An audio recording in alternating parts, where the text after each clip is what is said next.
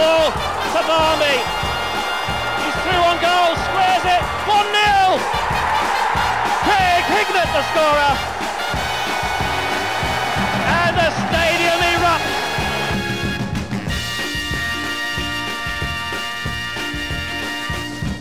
Downing running beyond the fullback. Whips a great looking ball in. Header.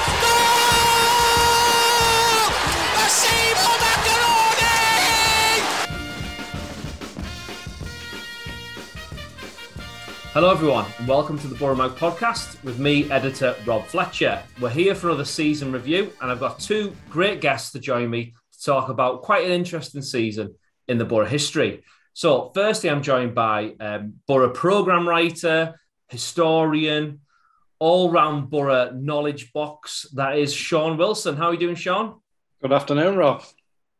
How are you? Yeah, not too bad. Thanks. Hope you've got um, plenty of facts and figures and info for us on what was a, a bit of an interesting season. And the other person I'm joined I'm joined by is ex podcaster for um, the Boro podcast. It's and Boro Mag writer as well. Is James Howell? How are you doing, James? And welcome to your return to the world of podcasts. Thank you very much, Rob. Thank you very much for having me, and thank you uh, for inviting me as well. It's nice to be back behind the mic after a few years off. Uh, needed to dust these off and, and, and pull them out of the back of a wardrobe, but it was good to be good to be back on. Yeah, I think there'll be plenty to chat about. I know your uh, your article in the, the latest Boro Mag, uh, all about Adama Traore, will certainly come up uh, as we talk about it. But I want to start all the way back to the back end of the 16 17 season, really, when we're in the Premier League. And Karanka had been fired after probably an accumulation of things that had happened rather than, you know, just a bad set of results. And Steve Agnew came in. When we were getting towards the back end of that season, it wasn't really going that well. We had a lot of new players who'd signed, we'd had players on loan. It didn't kind of look like it was going to be an easy transition into the championship. What was your feelings as, as we basically got relegated in that season? One of frustration, really. It just it just seemed to be a bit deja vu from the 2009 season. We just seemed to go out with a bit of a whimper, uh, and I still think I still think to this day, if we'd kept the majority of that side, that took us up in 2016 in the first place. Maybe added two or three or four quality players in there. I think we would have done a lot better than we did. We just seem to have a wholesale change. And uh, after after Karanka left, it, it, it, was just it was just a, a total damp squib with uh, with with Steve Agnew in there, and uh, I, I, really couldn't understand uh, the appointment of Steve. He, he, seemed to be a very good coach. He had a lot of good recommendations from people, but uh, he just didn't seem to be a a Premier League manager, and uh, it was just frustration. We just seemed to go out with just a whimper, really. But then uh, we see we got Gary Monk in that summer, and uh, every it was a, a feeling of we, we'll probably come on to it with Gibbo's comments and that, and uh, I was optimistic again, especially when the money started flying out again. We started yeah. seemed to rebuild in areas where I thought we should have done. We we finally got a keeper, and uh, there was a few more exciting players that come in. So I was quite optimistic for that season. Um, but we'll come on to that, I guess, as we uh, we go through it. Yeah, it was a tricky time, wasn't it, James? Because you know, lots of teams bring in a caretaker manager, like Shaun was saying, towards the end of the season. But Karanka had very firm foundations that he'd set in the side with his formation, with his style of play. We had a lot of new players in there, but with Agnew, it, it sort of was quite jarring, wasn't it? Because it really, really didn't work at all, did it? Absolutely, yeah. He was he was handed a really impossible task. You know, it was it was such a fractured squad that you could see from the outside. Again, as, as Shaun sort of touched on the the original core that, that, that had taken us up. You know, the Ayala Gibsons, um, Leadbitter and Clayton's. That sort of that solid spine that had got us up there was had, had been sort of maybe tried to be improved on, but tried to do too much. Uh, and sort of the influence of sort of the um, Victor Orta's sort of his players that coming in. There was all that talk about that, how that had added to sort of the tensions in the dressing room um, had, had, had really made it a difficult task for for Agnew. And again, like you say, Agnew wasn't really a long term solution. It was a case of just getting through to the end of the season, um, which, which which while we we were going to eventually get Monk, was seemed a little bit odd because he was onto a good thing with Leeds. He was still employed there. You know, when when Gibson sort of said his his smash the league comments, he was sort of saying he had a few names in mind, but he wasn't gonna gonna let on about who they might be. Um, but again, with with Agnew, you know, it was was was sort of almost a player's choice. It, it seemed as well. Um, never a long term solution. Not a Premier League manager. You know, good on him for taking it on and giving it a go. But you know, there, there could have been nothing nothing we could have expected, and and that that loss to Chelsea when that finally sent us down with with Guzan's uh, hat trick of, of megged goals. Um, you know, it was it was it was comical by the end of it. So there was not much not much we could do. Um, but but optimism for the next season. Yeah, it's a tough one, isn't it? Because we spent that long trying to get back in the league that we kind of went away from our principles that we'd had really. And I think having a caretaker manager at any point is difficult, but when you're trying to stay in the league, it's even harder. I think Gibson realised that we probably hadn't had the right go at the Premier League. I think we'd had a go. I think we spent about 30 million, I think maybe 40 million by the end with the January um, signings, but we didn't really have a go. And then he comes on the BBC Tees, and I remember listening to it actually, because being someone who lives in Liverpool now, all I got every week was, oh, you know, Boro's boring, you don't score any goals, you don't attack, you're rubbish, you're going straight back down, all that sort of stuff. So to hear Gibson on the radio saying, you know, we want to smash the league, we want to go up as champions, we're going to invest, we want pace, we want flair. It does get you excited because you do trust someone like Gibson, you know, whatever his detractors might think of him. I mean, firstly, I think they're wrong. But secondly, you do believe that he's going to do something that is going to keep the club where they should be. Maybe it hasn't gone to plan considering the last few years, but listening to an interview like that, Shaun, like you say, that optimism does certainly build as well, especially because Gibson's someone who has put so much money to the club. It it did feel like he he knew that it had gone wrong, didn't he? And he, he kind of wanted to sort it out.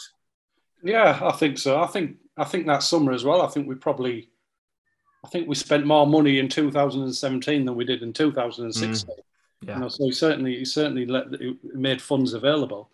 That that interview, yeah, it seems to be a stick to beat him with a lot in recent years, and it's probably been a bit. Uh, I don't. He didn't say we were going to smash the league. He was just hoping that he was saying that we were hoping to smash the league, sort of thing. But things get uh, twisted a little bit, and I think it's affected him a bit. I don't think he's ever come out since uh, and done really an interview since then. But yeah, you know, you, you, one thing you can't level at Steve Gibson is is, is his level of ambition. You know, he, he appointed he appointed a manager in Gary Monk who we thought could take us forward, and he and he gave him a lot of funds for us to try and get back at the first attempt. And so during that summer, when you when you saw the players that were coming in, you know, like Britt Assombalonga came in for big money, Martin Braithwaite, people like this. So we, we, he was starting to get like pace and uh, hopefully a bit more firepower in the side.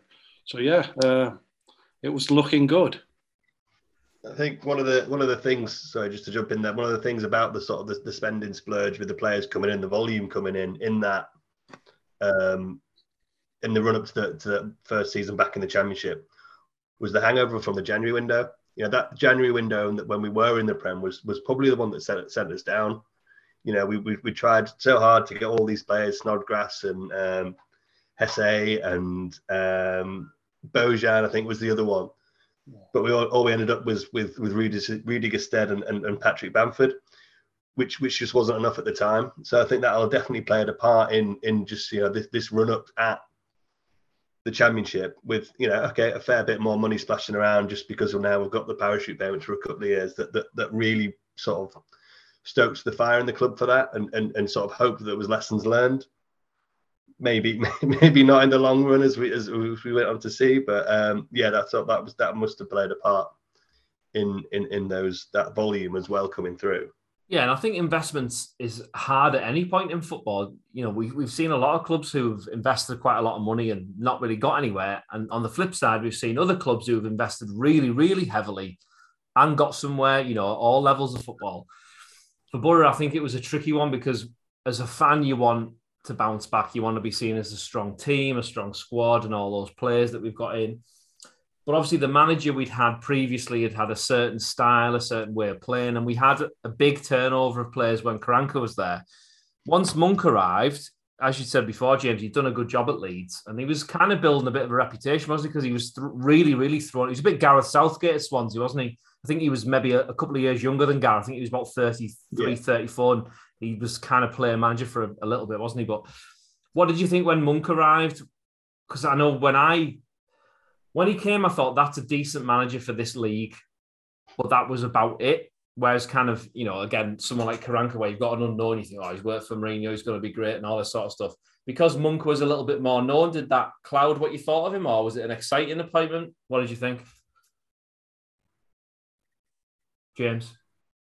Um, yeah, I thought he was, you know, he, he, was the bright young thing, wasn't he, of English football? He was he was coming through, like you say, done done, done really well at Swansea and, and and kicked them on, and then had done again, looked like he might be the one to get Leeds back up and and in the in back into the Premier League.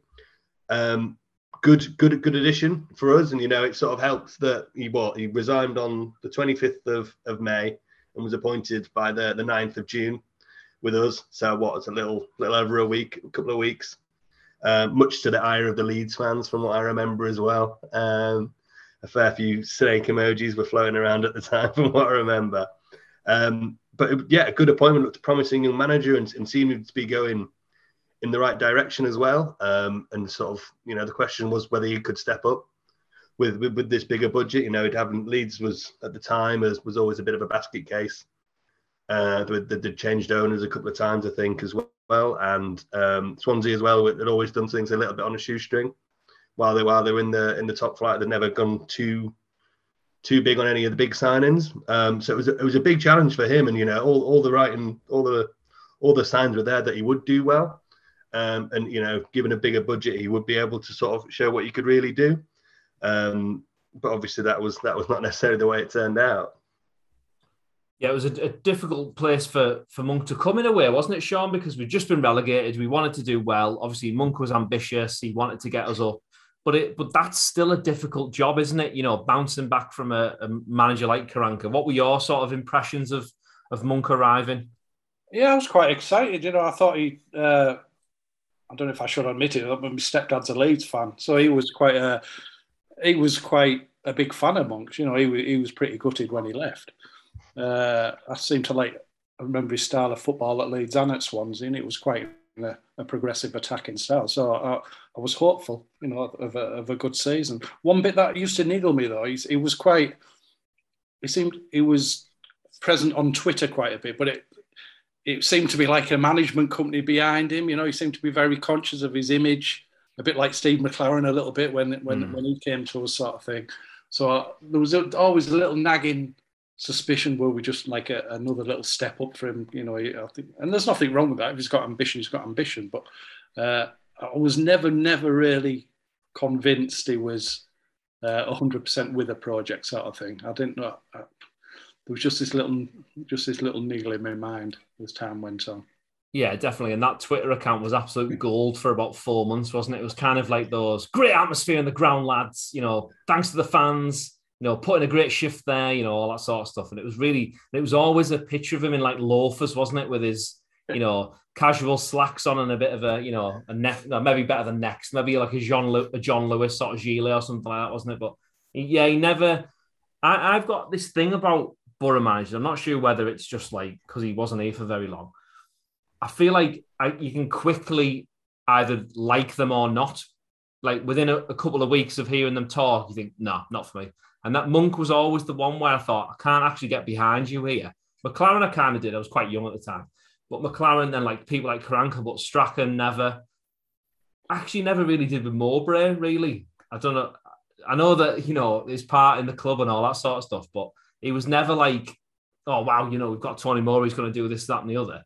But I definitely did with Karanka. And yeah, I feel like I'm there now with Wilder, but there's that kind of wilderness of Pulis when he comes in. And and Monk was a bit of a bit of a no one, wasn't he? Or it felt that way. It was that it did become almost a little bit self-referential that as well when he was sort of putting all these these identical posts up. Uh, it did become a bit of a running joke about the monk bot as well. Yeah. Which he which he sort of joined in on as well. But I don't mean it did did get that feel that, you know, this was this was the next step and for however long until, you know, if he could prove himself and to be on his way. Which is is is fine, you know, like you say, there's there's, there's no issue with the ambition of it. Um, but it did seem very polished, very managerial uh, orientated, and, and and almost cliched in his in his interviews as well, which doesn't tend to wash as much anymore now. Yeah, and I think when you give someone the keys to the safe, you kind of want someone who you feel like you can trust. Like if we'd have given him, I don't know, 15 million that first window, 20 million, he probably wouldn't have had the same feeling about him. But we basically invested, like you said, Shaun, more than we'd even spent in the going up in the Premier League season. So it's it's quite a big responsibility. And looking down the list of players, again, it was a really big turnover. We had quite a lot. Of, I'll go through some of the players who left. Actually, Jordan Rhodes left, uh, Viktor Fischer left, Brad Guzan left, Victor Valdes obviously left, Bernardo left, uh, centre back, James Husband, De Pena, Stuani, Ramirez, de Roon, Forshaw was a bit later on. Cyrus Christie who came and went. But it's quite a long list of people who left during that summer. But the players that we brought in, let's have a little um, 30 seconds on a sign and just to give you sort of impression of what you like. Shaun, we'll start with you and we'll go with Britt Assombalonga. What was your what was your thoughts when we splashed out 15 million quid on a striker? Uh, take away the, the transfer fee, which which was which is a sizable fee. Proven championship striker. I was I, I think we've been dying, we've been crying out for a, a goal scorer. So I was quite happy to see him come in. Somebody who knew the league. You know, he didn't really need to settle into a new style of football. I was uh, I was optimistic. James on Assombalonga. Yeah, much, much, much with uh, with what Shaun said there. He was proven at our level. Um, we'd, we'd not really had that sort of player. You know, we'd hoped Rhodes had, would have been that. You know, previous big money championship proven striker, and he never really got up and running. But Assombalonga has had had been great. He was a good age, sort of mid mid twenties when we signed him. So got him for sort of the prime of his career. Um, had, had been knocking him in for Forest for fun for a long time since he since he'd come from Peterborough. Yeah, really, really sort of statement signing. He could have you know easily been top scorer in the league uh, in, in in a half decent side.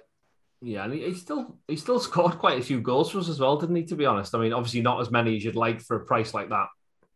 I always think with someone, if you're going to spend 15 million on someone, they've got to be right for the following season as well. And I always wondered with Assombalonga if we'd have if he'd have scored his 20 goals, I still think we probably would have had to buy a striker the following season yeah. to either partner him, play with him, or whatever. Because he did he ever have that sort of killer instinct that I, you know, that you think, you know, I want to play in the Premier League here. I'm going to score 20, 25 and prove you prove you wrong if you like. Right? The next one, that was our top signing, 15 million. So James, I'll start with you on our next one down. So this was nine million pounds for Martin Braithwaite. What was your your Braithwaite thoughts before he signed? um, again, you know, a bit of a bit of a mystery. You know, he wasn't. It was a, it was a big signing coming from across from from France, wasn't he? Um, looked quite exciting. Looked, looked a pretty versatile player. From you know, you can get all sorts of opinions from YouTube highlight clips, can't you? Which were still still rife today. But he looked good.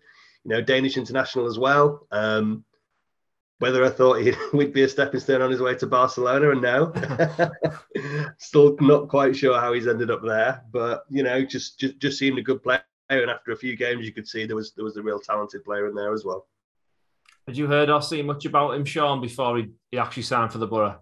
I have to be honest, no, I hadn't really, not really heard of him, but. Uh like a good Boro fan, we all get excited by a foreign signing, whether we see them play or not. Yeah. So, but like like James said, watching the clips on the internet and that, uh, he, you know, he looked at he looked at a decent acquisition and uh, nine million. Yes, still a big fee, but uh, uh, yeah, it, I was ex- I was looking forward to seeing how he would uh, play for us. Yeah, I mean, I started um, I started writing a blog around this time, and that's kind of started writing about um, players that Boro signed, it kind of felt a bit interesting that summer. And I think that he was someone who had never really scored that many goals. He was a little bit more of a creative forward. And I think probably on paper seemed like quite a good foil for someone like Assombalonga. You know, could drop off into space, could play the ball, could lay it off, would chip him with a few goals. But nine million was a lot of money. And completing the 31 million pound strike force which is just, I mean, the fact that that strike force cost 30, 31 million pound is just absolutely insane. But Ashley Fletcher was the other one, James. As someone who played in the Premier League a little bit and done nothing and been on loan, I think he was at Barnsley, wasn't he? I think he'd done okay for Barnsley, but I mean, never really set the world like. I'm assuming you were surprised that us signing Fletcher for a fee of seven million pound. yeah, this this is the one that when we look back at, at this sort of summer spending, um, always sticks out as the one that we got ripped off on. Yeah. Um, you know, Man, Man United academy product who'd, who'd, played a couple of games here and there, and the was he on a permanent at West Ham? I think he was. Yeah, I think so. Yeah, not not too long before he'd come, and then he sort of then joined us. Whether it's the case of one of these one of these players to sort of finding their feet elsewhere, we're not really sure. But I think we could all sort of go, mm, that does seem quite a lot for for for someone that is unproven, despite having a few sort of um, first team games, whether at Barnsley or West Ham. Um, again, not one I knew too much about. I played bit parts here and there, but again, did did seem excessive. Yeah, Shaun, it's quite amazing that we spent that amount of money on three strikers, and like we said about Braithwaite just then about being a little bit unknown. Fletcher was kind of even more unknown, wasn't he? Really? Yeah, I, I used to watch quite a bit of the under 21s and the under 18s, and uh, I'd seen him play for Man United against us a couple of times, and uh, he used to be up front with Marcus Rashford, and Fletcher was the highly rated one of the two. Right. His career, he had a decent spell at Barnsley, like you said, on loan, and then he seemed to stall a bit when he went to West Ham. Just thought it was a lot of money for somebody who wasn't proven whatsoever, and you, could see he had pace. Uh, but what else did he have? And uh, yeah, we seemed to pay over. We, at the time, I think we all thought, well, we've paid, we've paid a bit over the odds here. Yeah, I think if you look at if you look at him, I mean, if you look at his, his career at the Boro, if we'd have paid two or three million quid for him, you'd probably think, actually, you know, that wasn't a bad signing. He had some potentially scored goals under Woodgate, didn't he? And played a little bit more of a leading role, but just didn't really work. And I think what I kind of felt about these three players signing, and whatever we think about the second player that I'll mention, we'll park that for a second. But we had Patrick Bamford already, and there was no real rumours that I can remember that he was desperate to leave or wanted to leave or people ready for bid to bid for him because obviously I think he scored one goal hadn't he, in the Prem. And we had Rudy Gestede as well. Now this is the bit where we don't want to laugh about. Put the but in the championship he, he had a reasonable record in the sense that he probably could have got us eight to ten goals if Bamford could have got 20. And that probably wouldn't have been that bad a strike force. And then all of a sudden we spent 31 million pound on a whole new one and didn't get rid of the other two, who I assume would have been on Premier League wages at the time, at least 30, 40 grand a week, if not more. It just seemed like we'd put an awful lot of money in that area, didn't we? I mean, we did strengthen in other areas. We've got our, you know, still the captain now, Johnny Howson, who I think was a good buy at the time. Cyrus Christie, I absolutely loved. I don't know what you thought about Cyrus Christie, James, but when he signed and we had like a marauding right back who, fair enough, did more attacking than defending, I thought it was great. Uh, yeah, I thought he was a fantastic player, um, and I, I, still can't believe he, he sort of came and went as quickly as he did. Yeah. Um, I think he'd, he'd, really come in, and again, you know, it's important to add context about who he was taking over right back duties from, um, Mr. Foul Throw himself. Um, it was it was worth worth that investment, and again, you know, similar to to Assombalonga, um, Assombalonga with uh, Christie is it, he knew the league. He'd been playing in the league for a couple of years was always a good, you know, if if you'd never be surprised to see him in the right back slot of the of the team of the season across the championship, would you? He was always a really good, solid player. Um, defensively, not not so much, but um, like you say, he got up and down pretty quickly and was was was was a decent addition. The other main one, Shaun, of that well, two main ones left, I suppose. A bit more solid signings, if not unspectacular. Uh, if not unspectacular. Um, Johnny Howson and Darren Randolph kind of rounded out the rest of the squad, didn't they? And we probably have to say that those two, I mean, £10 million again for two of them is quite a lot of money. But the type of players that we probably needed to sign, they were both really good signings, weren't they? Well, absolutely. Especially, well, I'd say especially Darren Randolph. We've been after a keeper for a long, long time, haven't you? Been a disaster during the Premier League season with, uh, I mean, Valdez. Uh, I don't think his Tart was ever in it, and then Brad Guzan. Uh, what can we say about Brad? uh, like you said, even going back to Dimi, you know, he, he was protected by a very good defence. So you were going back a long time since we had a decent keeper. Uh, and he's probably, even now, you know, he's probably the best keeper we've had in the last 10, 12 years, really, that he was uh, well worth a five million or more. Johnny Howson, again, he, he knew that division. You know, he, he, played well for Leeds and he played well for Norwich. So we knew what we were getting with Johnny. Uh, I think Martin de Roon was still with us at the start of the following season. There was always talk of him of going and eventually did. So I thought he was an excellent replacement for for De Roon, and uh, he's proved to be so in the years since. Yeah, I mean, that look, was probably he was probably if, looking back over the season, he probably wasn't at the best that first season, Howson as well. You know, it was probably the worst season he's had with us in the last four or five years. But uh, at Yeah. the time when we signed him, I thought this, you know, it was a it was a good signing. it's interesting that they didn't really know what to do with him. Like they signed him as sort of a box to box midfielder, then didn't really play him in that role. Well, partly because Monk didn't have a clue what he was doing as a football manager for six months. But it looked on paper that we had a reasonably good strike force. We had five strikers on the books, and it looked like Monk was going to play a front three. Going in that first game at Wolves, James, we didn't we didn't really know what Wolves were going to be like. To be honest, they were a bit of a, an absolute machine. That's it. One of the they are still for me one of the best teams we've ever seen ever in the championship. They might not have got 100 points and 100 goals, they were only one off, but they were absolutely amazing. Going into the first game though, did you think or did you have that feeling of yeah, we're going to be you know top six, top four, top two when we went into that first game?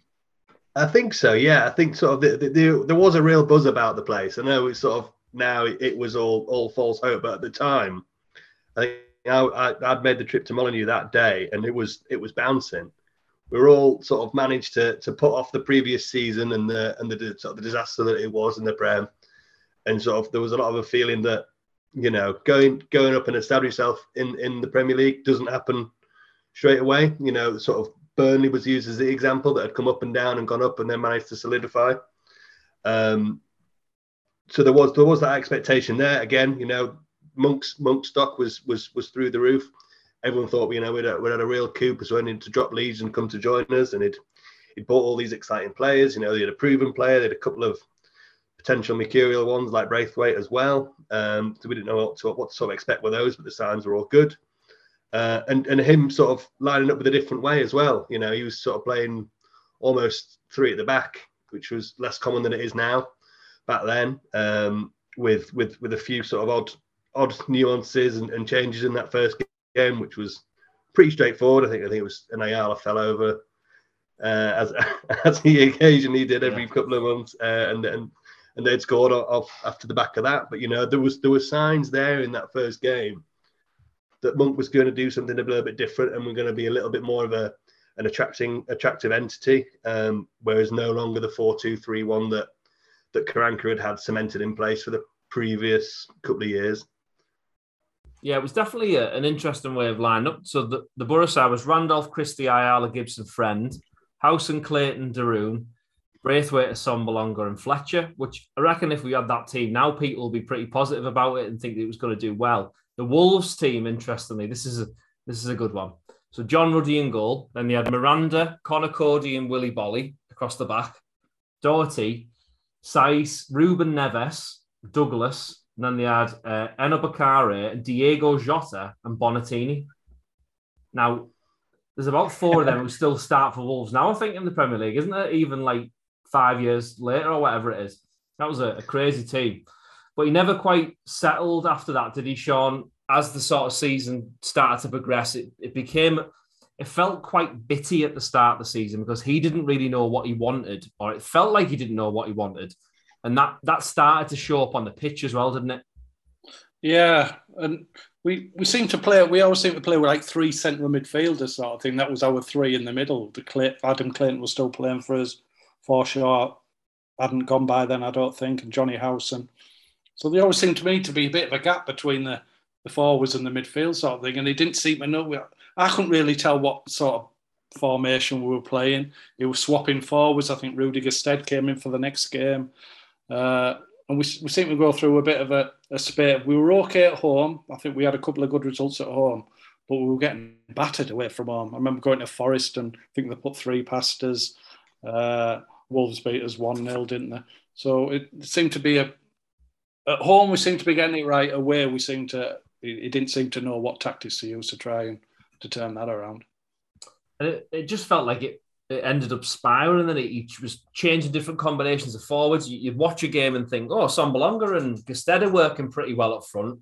Oh, I'll tell you what, I'll change it next game. I'll put Braithwaite, Bamford, and Assombalonga. And it never really worked. But I mean, there's a game that was actually our first away win for a long time, long, long time. was basically when he unleashed Adama Traore on on poor little Bolton, and I think that probably set up. Tell you what, just as an aside, you know we forgot about in the season that we still had Downing. We haven't even talked about the Downing situation. God, that's that's like another podcast in himself. But if you don't know, you haven't listened to him under the cosh. Basically, Monk wanted to get rid of him. Downing said, "Well, I don't want to go anywhere at the moment. I'll train with under 23s. I'll do you a favour. Then all of a sudden, Downing comes back into the team because Monk realizes having good footballers in a football team makes a good football team. Um, and that Bolton game is one of the games where we started to play more in that wing play way, didn't we, James? And that just watching the highlights of Adama Traore in that Bolton game is just it's just amazing, isn't it? Yeah, it was really a um, a special special performance that, and, and, one of these ones that, that really sort of earmarks someone's career of him him announcing himself. I thought um, it'd been been bit parts here and there. You know, we'd, we'd signed him over a year before, and no one had really bar the Arsenal away game uh, in the Premier League really seen that much of him, and kind of thought, well, he's just he's one of these. He's got all these attributes, but like you say, with Downing, can't can't really play football. Um, but that was that was a different game entirely for him. He he, he burst onto the scene like, nothing we'd ever seen, and, and, and proved that he could put a cross in, could set up a goal, could get an assist, um, and could could could frighten teams as well, uh, and give us give us a bit of an outlet. Um, don't think that that many teams were ready for him in the championship, especially early on when he started to get a run of games. But you know, it wasn't without its its its faults after that. But the Bolton game, like you say, was, was a bit of a turning point for for Downing as well. Um, he was completely frozen out, and, and no one had heard of him really since. And and there's always been that bit of a cloud around him, especially with the, under the Karanka era, and whether whether that you know he he was him um, that, that were involved in some of the issues that were going on there. But I think you know, like, much like you said with that under the Kosh episode, he comes across very well in it, um, and just just just was happy to prove people wrong and got his head down and and and and was proved proved right in the end, I suppose. Yeah, it's a it's a funny well, it's a funny story, isn't it? I suppose the fact that Downing's coming back to the club was difficult for him for reasons out of his control in terms of the manager, how they wanted to play him, where they wanted to play him. He'd been a brilliant number 10 for West Ham. And then all of a sudden he's back on the left and then on the right and didn't quite fit when he probably could have played off a striker really, really well. But we had a few other players who joined that season, Shaun, who who Monk was given minutes to. Marvin Johnson had signed, so he ended up playing as a. He was like a left back. Then he became a left wing back. Then he became like a left winger. Then often he'd be like the left of a front three. Lewis Baker was in at that point on loan, and he was playing as sort of a creative midfielder. But we bought Howson and we had sort of Forshaw. And again, it was those sort of players who ended up playing, but never really seemed to fit in a settled side, did they? No, no you're speaking about the Bolton game there, and that's when he, he seemed to realise we, we needed pace out wide. And I think Johnson had just signed for us. Mm. He scored in that ball. He did, he did, he yeah. Came on and scored. And uh, I think Britt did Britt score twice that game. So I thought, oh, this is great. This is, uh, you know, we get we, we're going to get Britt fire in here. We've got we've got pace down the sides, but it, it, we never seem to kick on from there. We see the next game, I think we went to Villa and drew nil nil. I think I think Adama got sent off. Yeah. Uh, yeah. And uh, did we get was Connor Roberts? I think we got Connor Roberts in as well, didn't we? Is, was he that season as well? We came in came in as right back, didn't he? On loan from Swansea. Um, but yeah, we, we never just seem to have a settled any sort of settled side or formation. It just seemed to change from week to week, and you could see it in the results.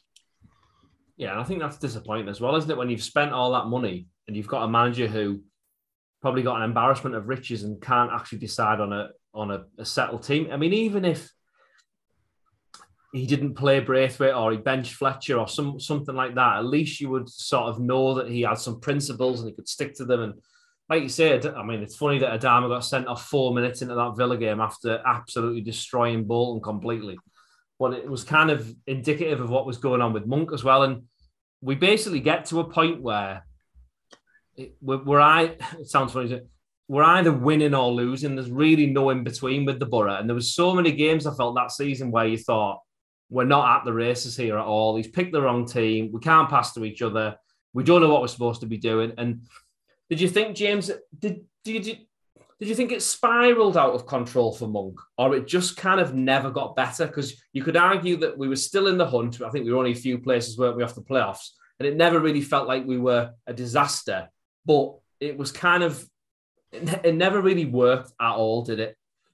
No, and I think I think sort of the, the, the, positives or the or the good results that you could take from from those ones were more accident than than design, really. Um, like you said, there's, there's chopping and changing, and maybe it was a case of that he had obviously bought in, spent you know 30 million plus on a strike force, that he's got to play them all the time, which you know must must be a pressure in, and he must be thinking, well, I've spent all this money and need to make sure they're all all firing all cylinders, rather than than, than sort of making it work you know that that first sort of you know um, five uh, the first sort of ten games. Now we'd only lost three of those, and they were all pretty pretty straightforward ones as well. There was Norwich and the Wolves one, which were understandable. They were both running away with the league that season, so you didn't really mind. But some just some some bizarre results along the way there. Um, you know, Barnsley two two, uh, which again was was another one of of Traore's roller coaster season where he missed the bus and they, they went off without him uh, only a couple of weeks after after that that Villa red card as well. So there was that that sort of stutting and starting, and un- unsure of what what sort of the grand plan was. You know, by by that point, by about ten games in, twelve games in, you should start to be seeing regular regular starters and a, and a sort of a more fixed eleven. We just never got that with with Monk at all, even up until you know sort of game, game twenty three Christmas time when when he eventually left. Um, it was it was chopping and changing at every every turn, really. Yeah, that that feels hard to then identify with the team as well, doesn't it? We've got all these new players signed. You think you're automatically going to support them because they're new. You've spent money on them. You want them to do well. We've just come out the Premier League. We've still got some decent players around, but it never. I suppose it goes back to what we were saying about Monk. We never really had that real connection with him because we didn't have a clue what he was doing. It wasn't that we were a you know a gritty side who were going to fight till the end. It, it wasn't a side that we felt we were going to play other teams off the park. We're really cavalier. We never really had that connection. Do you think that played into Gibson's mind, Shaun, when he let him go? Because we were we were we just beat Sheffield Wednesday. I remember being elated that we beat them really late on, just before Christmas, wasn't it? And we were ninth basically after that win. But do you think that disconnect is something that Gibson couldn't really look past? Yeah, I think so. And there was some strange decisions made. I think when we signed Ryan Shotton, didn't we, in the summer for a decent fee as well? I think about three million pound. I think from Birmingham. I think that Sheffield Wednesday one was his first game, maybe, and that was in the December, and he scored, didn't he? he scored the winner. Uh, but yeah, I think I think so, and I th- I think there was maybe think there was things maybe going on behind the scenes. Wasn't the Swansea job up for grabs as well? And there was murmurings of whether he's been uh, discussing about the you know maybe going back there sort of thing. And uh, uh, I just I just think Steve Gibson just thought just because that was a decent win at Hillsborough because I can mm. remember I thought here we go you know maybe this could be a turning point, and uh, so there was definitely there was definitely must have been doubts in in Gibson's mind you know like things aren't going right here. There's we don't seem to have any sort of identity in the side. Uh, and that's why I let him go. I think both managers were released after that game. I think the Sheffield Wednesday manager got sacked after that game as well. Yeah, yeah. Uh, I must admit, I was I was surprised. I didn't expect it. No, no, I was, you could see you could see the frustrations building the with the support and that. But I thought I thought he would have given the season something. I didn't I didn't see that coming at all. Yeah, it was one of the first times in my time supporting Boro that it felt a bit weird. Like we weren't a club that did that. I'd gone from Robson, McClaren, Southgate, Strachan's the anomaly, Mowbray, Karanka had all been given decent chunk of time to do well with a team, and we didn't feel like Gibson was someone who's going to chop and change. So we go back to the dark ages, and Tony Pulis arrives. Our first, I'm doing it for Steve manager of the last few years. Um, I remember just being quite underwhelmed and a bit kind of, what is this? I remember being at I was at home for Christmas actually. I was back in Boro and I went to the Boxing Day game, which I think did he have one of those watching briefs where they take the credit if they win, but if they lose, it's the old regime? Yeah, so it was one of them, wasn't it? Yeah. And I remember listening. Yeah, I remember Pulis talking and saying, I've driven up from my house. Well, you, obviously. And I've, I've said to Steve, I'll come and manage it. Well, yeah, obviously, because you're standing in front of the, the Middlesbrough FC sign that you're the manager. I've come to do it because, you know, I've always wanted to work for him, which is great. I mean, I'm, I'm assuming, I'm assuming there's a lot of managers who feel the same. But after Monk, James, where we probably felt a little bit excited that we were getting a modern manager, it was a real about turn, wasn't it? Oh, I, I, don't think it could have been more of an about turn. Um, like you say, it was, it was, it was. I mean, I was, I was pretty stunned with it. Really, not only that that, that Monk had gone and, and, and so soon, like Shaun said, it was, it was surprising to see the the trigger pull that early.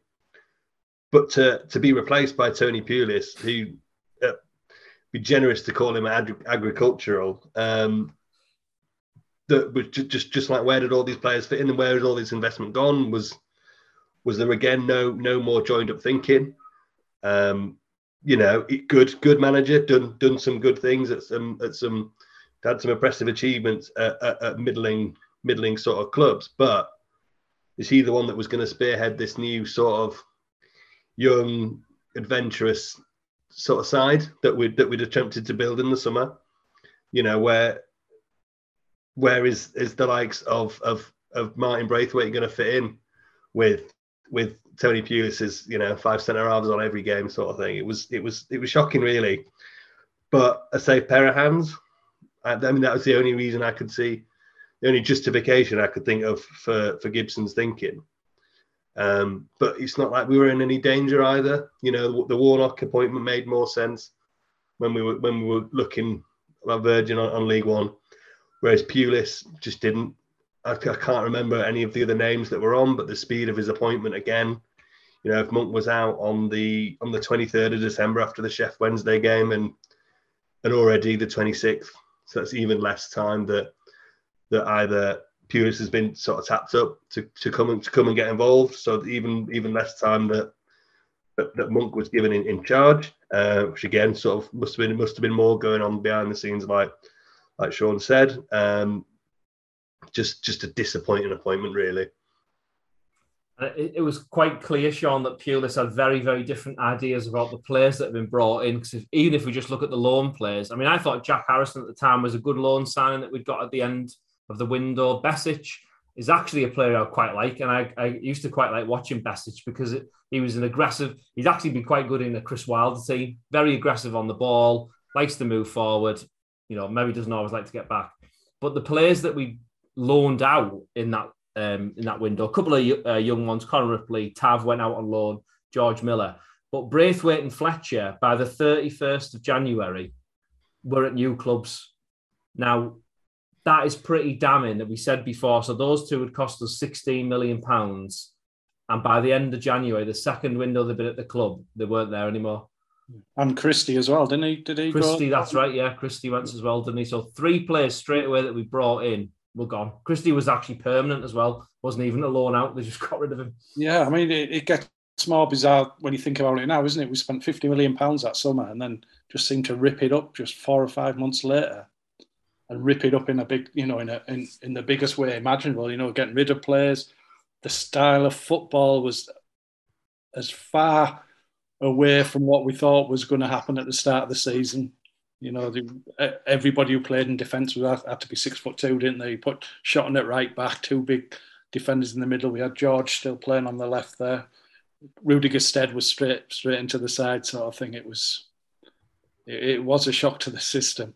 But like uh, James said, I just think he thought it was just going to be a safe pair of hands trying because we weren't that far away from the playoffs when Monk left. So I just think he just come in and just maybe nudges into the playoffs, which he finally did and uh, we, we we just go from there. But uh, yeah, utterly bizarre when you think about now. Just just the plan that we had in that summer just totally ripped up, and we're still struggling now. I think from it, from that financial outlay that we did that summer, we've we've suffered from it ever since uh, to this day, really.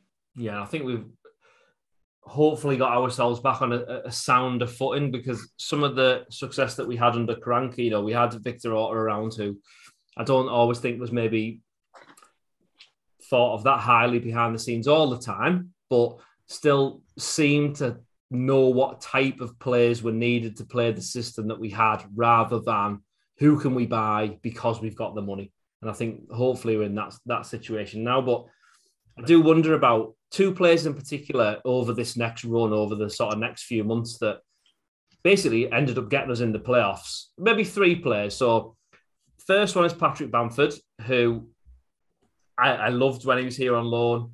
I'm a massive fan of Bamford. I remember telling mates and stuff like that, that he was a great striker all through those awful loan spells he had after us when he went to like Burnley and Palace. I think Norwich and maybe scored like one goal in 50 or 40 or something crazy. And I, was kept saying he's, he's a good player. Even when he was at Leeds and he scored goals and then got the Premier League, I said he's, he's going to go score goals because all they do is they give them the ball in the box and he shoots. And that's what he's absolutely built for and he's perfect for. Bamford, Adama Traore, and Assombalonga, who Pulis, you know, kind of ruined mentally, I think. But I think those three players, James, must. I feel like they kind of got together and thought, should we just, when we're playing, sort of listen to what he's saying, but then when we're on the break, just try and really attack and be aggressive because he's literally picked no other attackers in the, in the team. Because that's what it felt like, wasn't it? You thought, oh, we've got Adama and Bamford and, and not much else. Yeah, they definitely sort of thing. It, had been kind of left left to them really, um, and and you know there was there was the positives of of coming in and, and, getting rid of those players as well. You know, it was a colossal waste of money and probably in the end of it, but simpling it down, if if if Pulis's way, it kind of works. It's not great to watch and nobody really likes it, but it got got the result did pick up, and it was because of those three you mentioned. Um, and even if you do have, you know, Assombalonga and Bamford in any championship team, they will score goals. And then if you've got an, unknown product like Traore on, on the right, who's going to give any any sort of left back in the league a difficult afternoon, uh, if not a torrid time, then you will have a little bit of success. You know, it wasn't um, thrilling and, and inspiring football the majority of the time. It was still pretty pretty rudimentary and pretty simple, uh, which is probably our, our sort of been doing in the end by just having sort of relying on these these three. Um, but it was it worked, you know, and it did did sort of get results at least initially.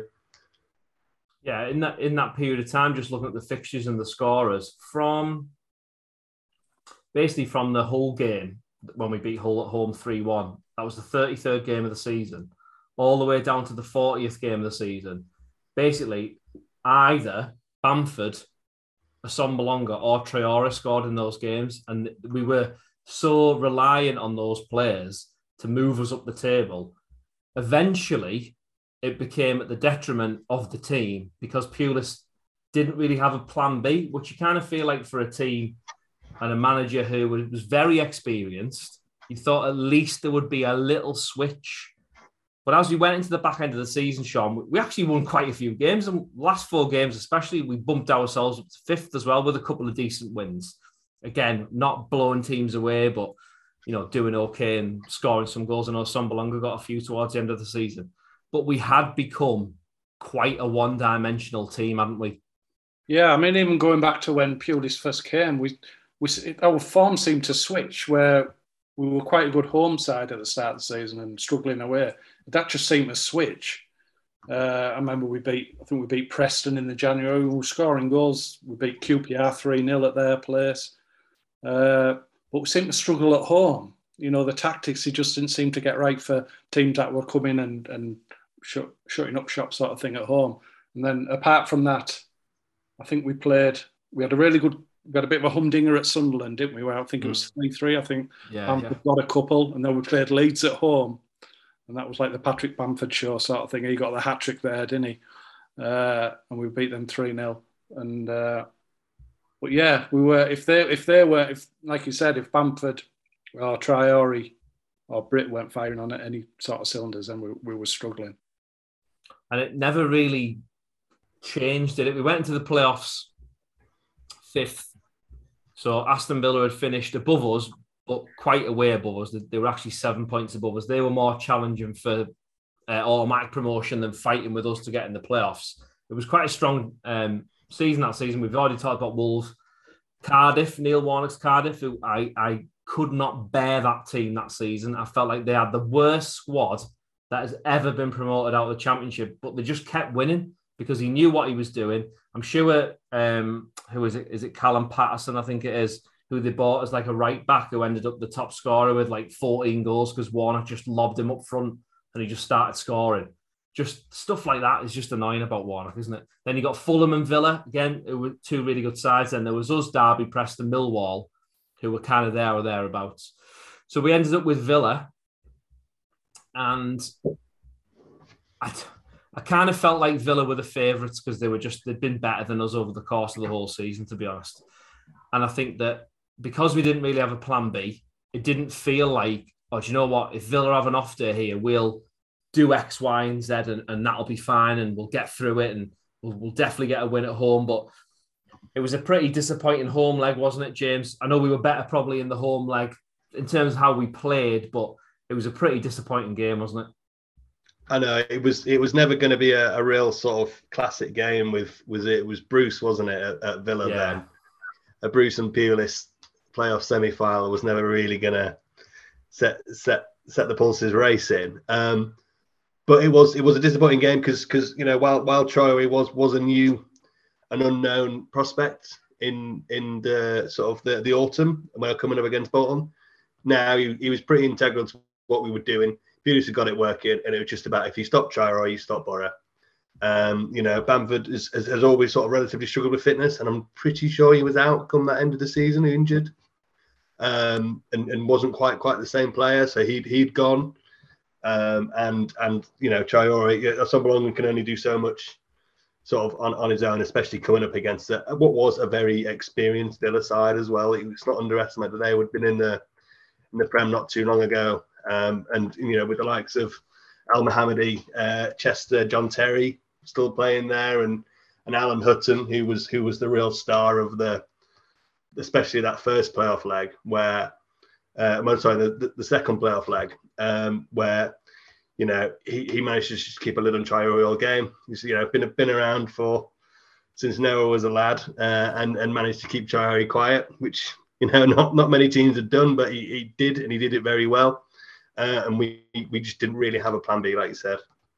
And that that playoff or, or those two playoff games, Shaun, start we started to get a feel really of what the Pulis team was going to be, didn't we? Four big centre backs, five midfielders, Two of them needed to be able to cross, and a striker kind of looking pretty isolated because really that's what happened in those two games, didn't it? Yeah, absolutely. It must admit it's the first time I've seen a team go into the second leg of a playoff trying to defend a 1 0 loss.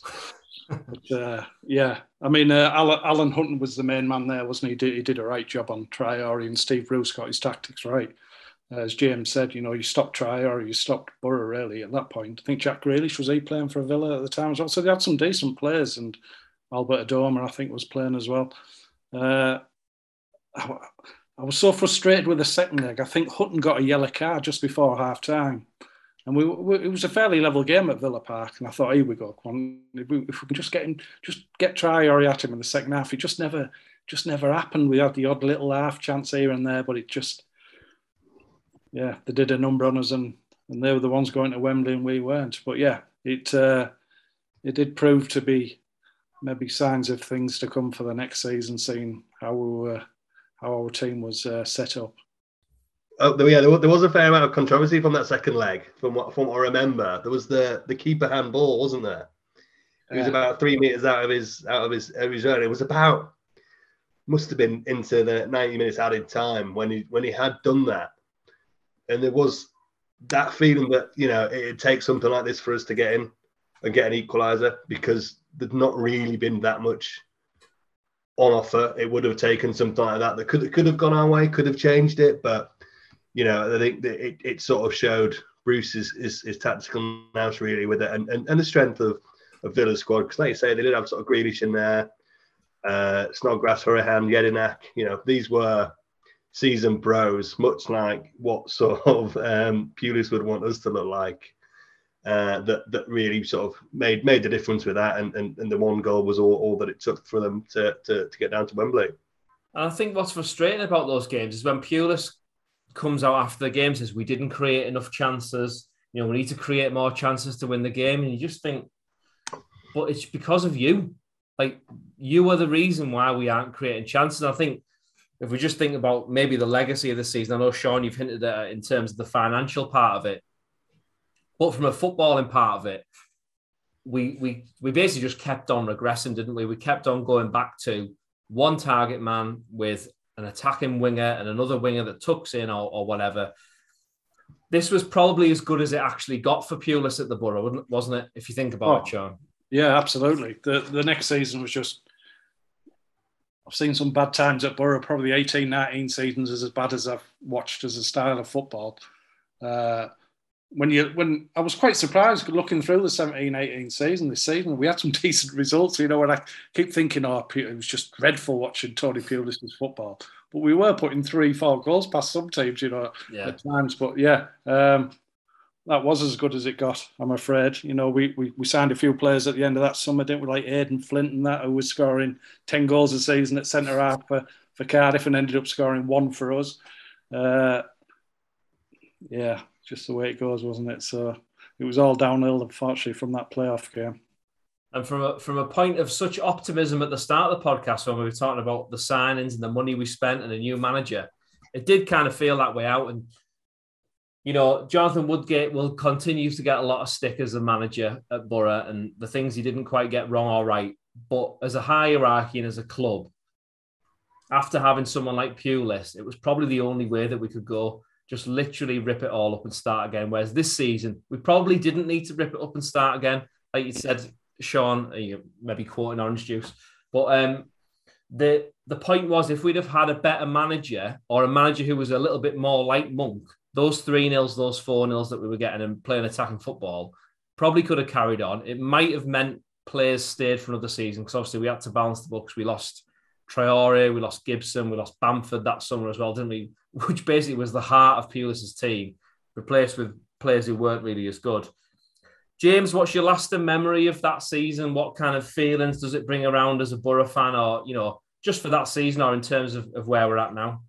I think it was it was almost the the, the start of, of a couple of years of flip flopping, like you're saying, from to go from um, Monk to Pulis to Woodgate to Warnock was was a bit of these ones where we're just sort of blowing almost hot and cold on what we actually wanted to do, where we actually wanted to go with with with the with the team, uh, and, and the pressures on on making sure that we can balance either you know a progressive side or we are just relying on these these sort of tried and tested managers that have been around the block for a couple of years.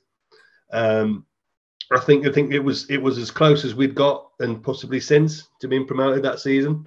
I think there was in terms of the talent in the squad um, you know, if, if Bamford was fit at the end of the season, would, would things have been different? You know, rather than getting sort of two two 20 minute cameos in, in the playoffs, maybe would things might have been different. But you know, with that, it was that that sort of triumvirate of Traore, Bamford, and Assombalonga that got us up there. And you know what what we'd do for someone like like Bam, like uh, either Bamford or Assombalonga now, you know, is is that gaping hole that we've that we've still got and had then and, and managed to fix. Um, Monk had to go. You know, I don't think he was a long term solution, and I think there was there was more reasons beyond beyond the team that needed to be. It's just disappointing. Pulis was was the wrong way to go about it. I don't know if there was. I can't remember if there was uh, any uh, a nice short list, but it seemed to be straight for Pulis afterwards, which seemed disappointing and, and could have could have made things different as well. Shaun, what about you for this season? Is there any sort of things that you can look back on that you enjoy through that time, or is that is it just kind of one of, of, of disappointment and not bouncing back? Yeah, just just one of frustration really. What could could have been, uh, for all me knocking of the style of football Tony Pulis uh, played. I've probably not seen a player so transformed under a management than Adama Traore was. It was unbelievable. You know, he's one of the there's not many players get you out of your seat that I've seen playing live for us, and he, he was one of it. Was it was it was it was a phenomenon. It was just and to think that two of our forward line at the start of that season were part of Barcelona's forward line a couple of years later just beggars belief. You know, you, you, uh, and just all the optimism, all the hopes we had in that summer. You know, we've come down from the Premier League. We've got the uh, parachute money and he was splashing out. We seem to have a young progressive manager in, and then he was just ripped up four or five months later, and we just never seemed to recover from it. An Yeah, opportunity missed.